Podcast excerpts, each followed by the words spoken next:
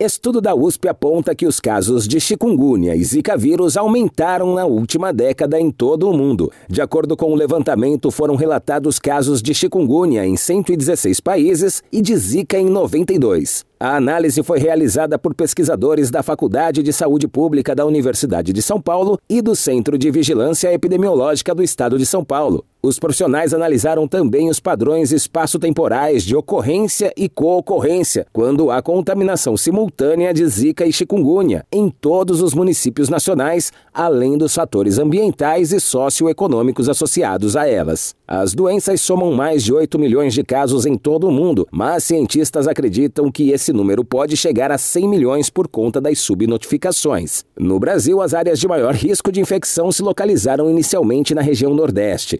Entre 2018 e 2021, data inicial do estudo, o foco se deslocou para o Centro-Oeste e para os litorais de São Paulo e do Rio de Janeiro, antes de se intensificarem novamente do Nordeste de 2019 a 2021. De acordo com os cientistas, identificar essas áreas de alto risco é importante tanto para controlar os vetores quanto para direcionar corretamente as medidas de saúde pública. Um recente boletim do Ministério da Saúde relata um aumento de 78,9% dos casos de chikungunya e 42% dos casos de Zika entre 2021 e 2022. Agência Rádio Web de São Paulo, Décio Caramigo.